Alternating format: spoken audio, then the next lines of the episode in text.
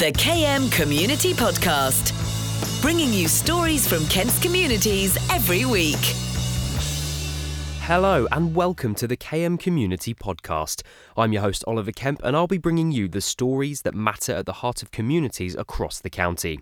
If you have a story you think needs to be told, just use the hashtag KM Community on social media or you can email me on okemp at thekmgroup.co.uk. This week, Ebbsfleet Garden City is building a community from the ground up. The development is going to be the home for up to 30,000 people who will be living in the area. But what about schools? It's been announced that a new primary school will open next year, targeted at the children living in the area. Bearing in mind the development is so committed to building a cohesive community, what will the school's role be in this? To discuss, I'm joined by Joanne Wilkinson Tabby, the head teacher of the future school. The KM Community Podcast. So, Joanne, first off, welcome to the KM Community Podcast. Thank you. Uh, we spend a lot of time on this podcast talking about the ways that communities are brought together. How do you envisage your new your new school doing that in the Garden City development? Well, we are in a really fortunate position to be uh, there early on in the building scheme, and we have already uh, spent a lot of time working with residents and holding community events to. Um, create relationships right from the outset. So we're looking at more of these. For example, this afternoon I'm going to be meeting local residents um, to talk about uh, my ideas for curriculum content and how we're going to bring uh, something different to Ebbsfleet Green. And we will continue to work uh, with uh, the residents of Ebbsfleet. Have you ever worked with a sort of brand new community like this before, one that's sort of being built from the ground up? Because it seems like a it's a really interesting concept, just starting from scratch with something. No, I've never had this opportunity. Um, I have worked for a long time in education, so I feel that I am ready for such a great opportunity, um, and I'm going to fully embrace it. Yeah, absolutely. Um, and so you talked there about how you want to reach out to the community and speak to people about how exactly you're going to make this school different. I mean, tell us how, how exactly are you going to make this school different? Okay, so uh, its maritime intent is to uh, create opportunities for children that they wouldn't ordinarily receive in other schools. So, not alongside uh, knowledge and the uh, acquisition of knowledge through our curricula, we aim to teach different skill sets we're looking at developing life skills within children and functional skills skills as alongside those um, academic uh, know-how. Um, and this we feel is really important. So all of our teaching and learning um, comes with uh, with different skill sets and we are looking at how we can build outcomes into that to make it a real experience for our children Mm. Those functional skills as well, and, and a thing that people sometimes criticise about curriculum is that there's not enough to be done at an earlier enough level to make sure that kids have skills that they will then use going into adulthood. Things like understanding money and um, good sex education and things like that. So, I mean, what are some of the examples of, of those kind of functional skills that you want to bring into these these these future kids that will be coming to the school? Okay, so what we believe in is that nobody knows what jobs our children are going to be uh, exposed to as they grow older. So we are looking at developing functional skills that enable our children to access learning independently, that they have functional skills that support metacognition, that they can uh, order and sort and classify information, they can utilise it in a meaningful and practical way, um, and that we have life skills as well, which support their confidence and their ability to communicate. And um, just so that they can believe that they can achieve and alongside that there's resilience as well mm, mm. and i suppose wanting to bring all of this together and create like a coherent school experience for these kids it, it, that must be kind of it's obviously down to you as the head teacher but obviously down to to the people that you get in to teach these kids as well so do you have to approach that slightly differently because you want to change change the way these kids are being taught slightly absolutely um, we are appointing staff in the new year and part of their induction will be to co-create a curriculum intent for Ebbsfleet Green, which will be slightly different to our uh, other curricula in maritime. And this is because we really do want to um, harness the opportunities that working within a garden city will bring to us. Um, so we are going to be looking at entrepreneurial uh, opportunities within the curriculum. So our new staff will be trained in um, creating a curriculum that is fit for purpose, and we'll also be looking at big outcomes. Uh, big outcomes are opportunities for children to uh, bring together those skill sets. So, not only are they showing their expertise in uh, subject knowledge, but they're also going to be sharing that with uh, parents and other members of the community, and that's going to be developing their functional and life skills. Interesting. Uh, entrepreneurial makes me think of like a, some sort of Ebbsfleet Garden City Dragon's Den. uh, well, I've done that in our current school. Um, what we're actually probably going to be looking at is some sort of uh, fruit and vegetable business because we want to be utilising the allotments that we're going to have on site. Oh, great allotments as well. So there's going to be an opportunity for these kids to grow vegetables and fruit and things like that. Uh, yes, we're still in the planning process of Ebbsfleet Green. We're at the final stages now. We're just going through agreement for that and we are definitely going to have a lot of land and we will be utilising it uh, effectively to include outdoor learning and that will include allotments. And on the flip side of um, having having kind of allotments and things like that there and getting the outside stuff, I I, I mean I'm I'm saying this as someone who doesn't know loads and loads about the education system and you're you're the expert here, but I, I imagine there's a quite a lot of pressure to um, make sure that there's enough technology within a school as well to make sure these kids, especially at primary level, are getting enough of an exposure to kind of you know up to date computers and things like that. Is that is that something that you've sort of got to balance out too? Oh, absolutely. Uh, technology will be uh, a part of our curriculum, essential part of our curriculum, um, and we will be u- utilising it to make learning opportunities better. Because mm. I mean, you know, I imagine if you go if you went to a school that was that didn't have the access to that kind of technology, going to like a secondary school is going to be a big. Uh, it's going to be a big change, no, isn't it, for one of those would, kids? We definitely we're looking at uh, what computing we're going to have, uh, and it will definitely be uh, the most up to date uh, technology out there, um, and we will be taking advice on that. Mm. Do you think it's um, it makes it easier in some ways to start from scratch like this rather than inheriting old ideas and or, and, and people that have maybe been at school for a long time that are set in their ways. Is it easier for you to just go no this is a blank slate. I can start from scratch uh, yes, it is. Um, I wouldn't say that necessarily older teachers are set in their ways, uh, but definitely we have a blank canvas and um, we will be looking at co creating uh, everything that we are going to be doing at Ebbsfleet Green so that our staff have a buy into that. Mm. And um, I'm, I'm going to ask another question now. Again, not really knowing as much about the education system as perhaps I should, so I can use this as an as, a, as an opportunity. Um, at primary level, do you have more opportunity as an education provider to uh, to change the curriculum to to kind of mould it differently than you do when you get to secondary schools? Because secondary schools obviously has the GCSEs, and you need to be able to teach those in a certain way do you have more of an opportunity at the, at the slightly younger level to do something different? What we are reliant on and what we uh, facilitate is teachers having the freedom to do what is set out in the curriculum, but in a creative and innovative way.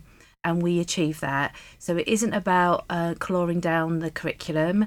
We understand the need for our children to have the knowledge requirements that are set out in the curriculum, and we want our children to be ready for the next stage of their education and for their future lives.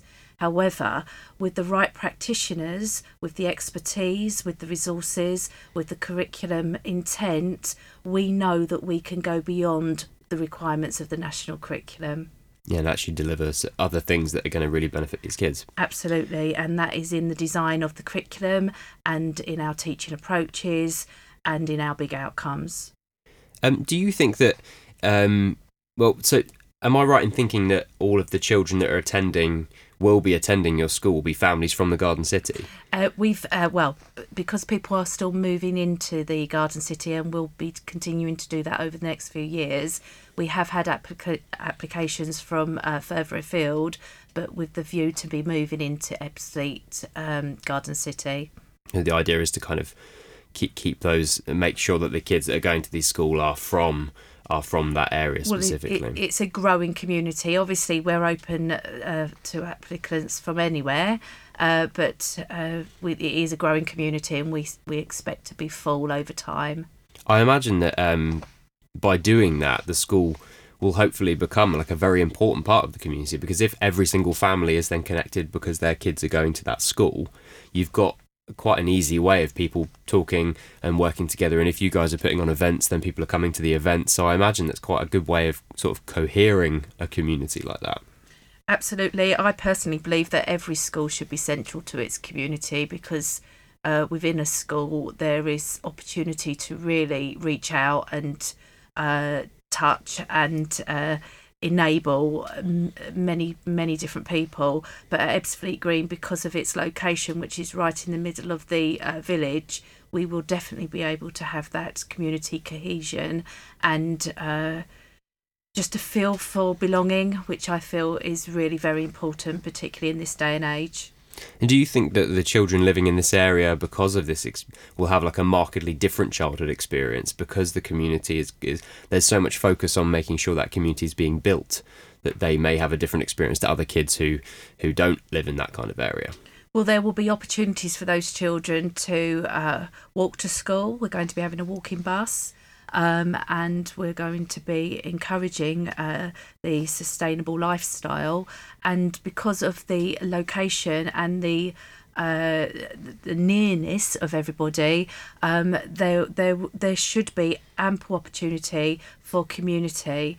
Um, and I spoke about our big outcomes. Our big outcomes really will be events uh, likely to uh, draw in uh, the wider community, and that will include parents and carers of our children.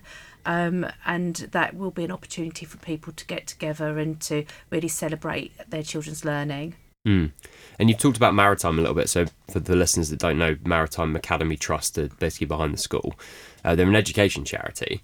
Um, and for our listeners who don't know how these trusts work, is it significant that they're a charity? Does that kind of add up to a potentially better education for the pupils? Uh, there are le- there are greater levels of accountability within any trust. Um, our vision uh, Maritime is going to ensure that our children uh, receive what we truly believe in as a trust. So, different trusts have different visions. Our vision at Maritime is one that will absolutely embrace the whole child, and that's what coming to a maritime school will give our children. So, it isn't only about the academia. It isn't only about knowledge acquisition, it is about relationships, it is about celebrating and developing those different skill sets, and it is about being part of a wider team. So, the difference between working uh, within uh, possibly some other trusts definitely uh, for a local authority is that at Maritime we have lots of opportunities for collaboration.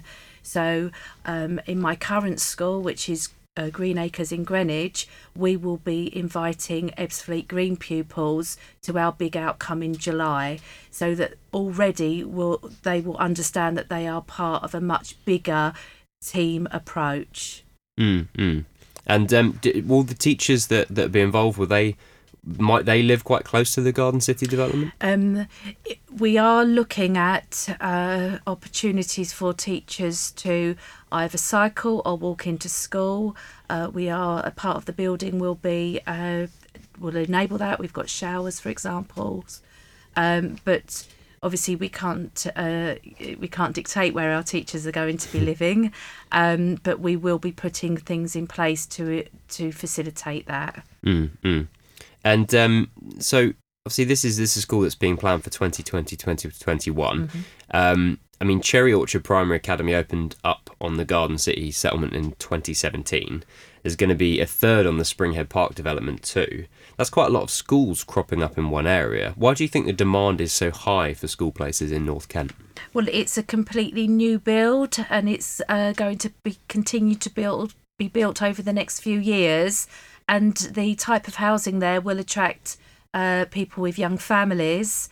Um, so you know we have we have got children that will need to be in school. It is a growing community, um, and it is a really exciting opportunity for um, those things to happen. Hmm. Do you think the fact that uh, that North Kent is so close to London and and it's it could become a more of a commuting hotspot is maybe part of the reason? Absolutely. I mean, Ebbsfleet uh, Green will be, I think it's 17 minute walk from Ebbsfleet International. So therefore, there's going to be greater links both into London and actually also internationally. Um, and that's going to attract uh, commuters to the area. Mm, mm. And um, sort of changing slightly, um, Joanne. So, as someone who's at the heart of education, I'm sure you're no stranger to the criticisms of curriculum, the changes that it goes through, some of its shortcomings. Um, with our new Conservative government, it looks as if the Education Secretary could end up strengthening Ofsted, uh, obviously the inspection body for, for education. Do you welcome that change? Do you think that would improve schools? um, Ofsted is a layer of accountability. I don't feel that we should, as a profession, fear Ofsted. Um, it gives us clear, they give us clear guidance as to what they're going to be looking for. I also don't believe that Ofsted should be dictating uh, policies that happen in schools, so that is a bit of a double edged sword. However, I do believe that good leadership teams are able to uh, utilize what is given to them and to make it better. So, if you're asking me if uh, find that you know money should go into Ofsted, I'm I'm not going to uh, agree with that. uh, there are lots of other things that money could be spent on effectively within schools. However, if you're saying to me, um, should I be concerned about Ofsted? Uh, absolutely not. Um, it is unfortunate, though, that within our system they do dictate uh, the direction of education, and that possibly isn't best practice.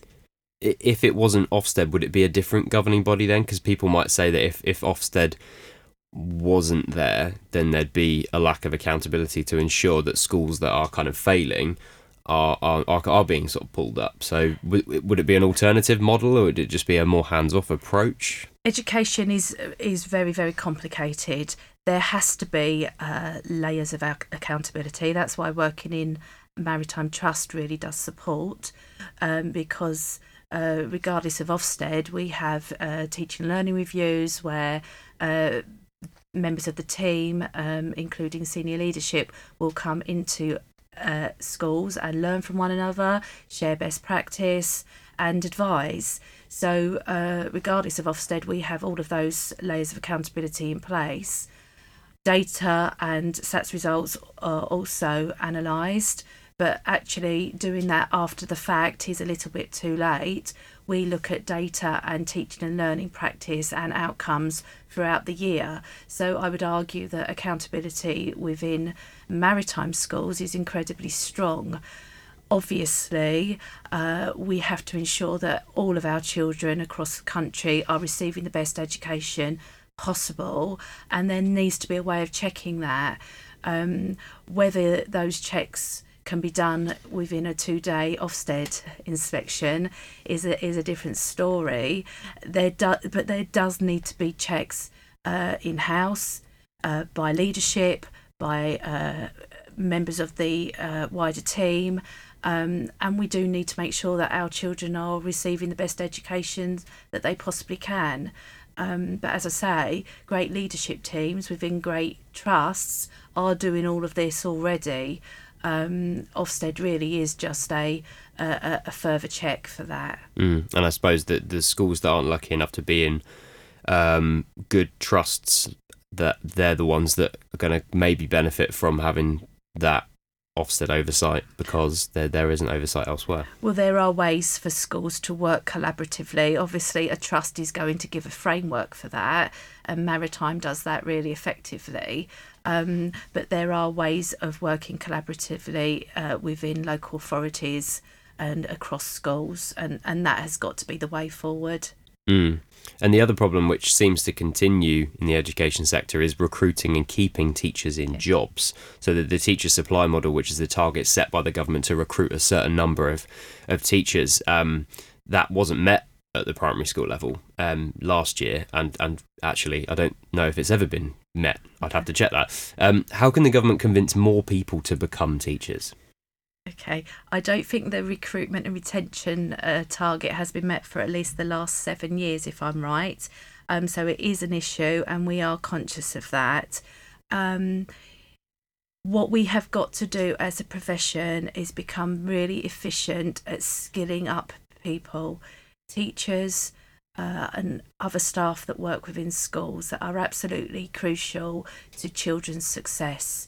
And we need to do that as school leadership teams and wider teams across trusts because it isn't a it isn't a case of reducing our expectations or in fact reducing teacher workload. What we need to do um, to ensure that they have a healthy work life balance is really harness the collaborative opportunities that are out there that will actually uh, reduce uh, workload in the longer term because if we can share uh, best practice, share planning, share resources, uh, share knowledge, that's going to benefit everybody. So, again, working in a trust is going to put the framework in to uh, enable that. Um, to be a teacher and to work in a school, you have to be highly passionate, committed, uh, interested about education and about children. And when that happens, um, it is the best and most rewarding job in the in the world. I would argue. Um, however, if the uh, stresses of that and the workload makes it so that you're uh, you're feeling that um, pressure uh, continuous because it is continuous, then obviously as leadership teams we need to be looking at ways to support our teachers to be able to to do the best that they can. Mm. And you initially said there that, it's not necessarily about reducing workload.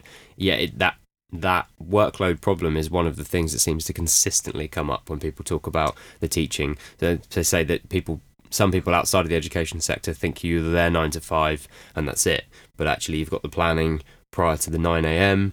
And when you finish, you've got all the marking and more planning. Um, and, and it almost, I mean, some of the people I know, for example, in an anecdotal level that are teachers, they, they've gone into a job they didn't quite realise that they would spend a lot of their week in that job. But is there any real way of, of reducing a workload in this job? There is a real way. When I say it's not about uh, reducing workload, I mean it's not about reducing expectations.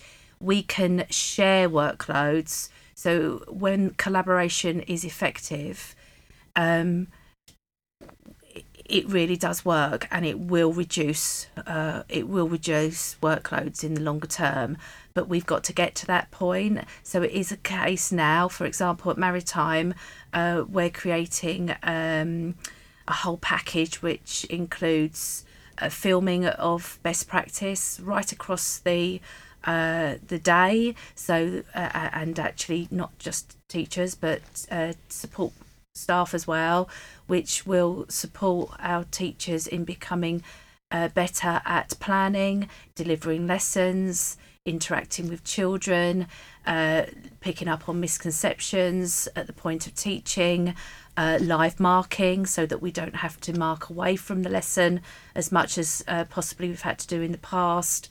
Assessment for learning. So our uh, it, we're going to have a resource at Maritime that's going to support in skilling people up because when you look at workload, um, obviously some of that workload does need to be uh, things that aren't needed to be done need to just be taken away.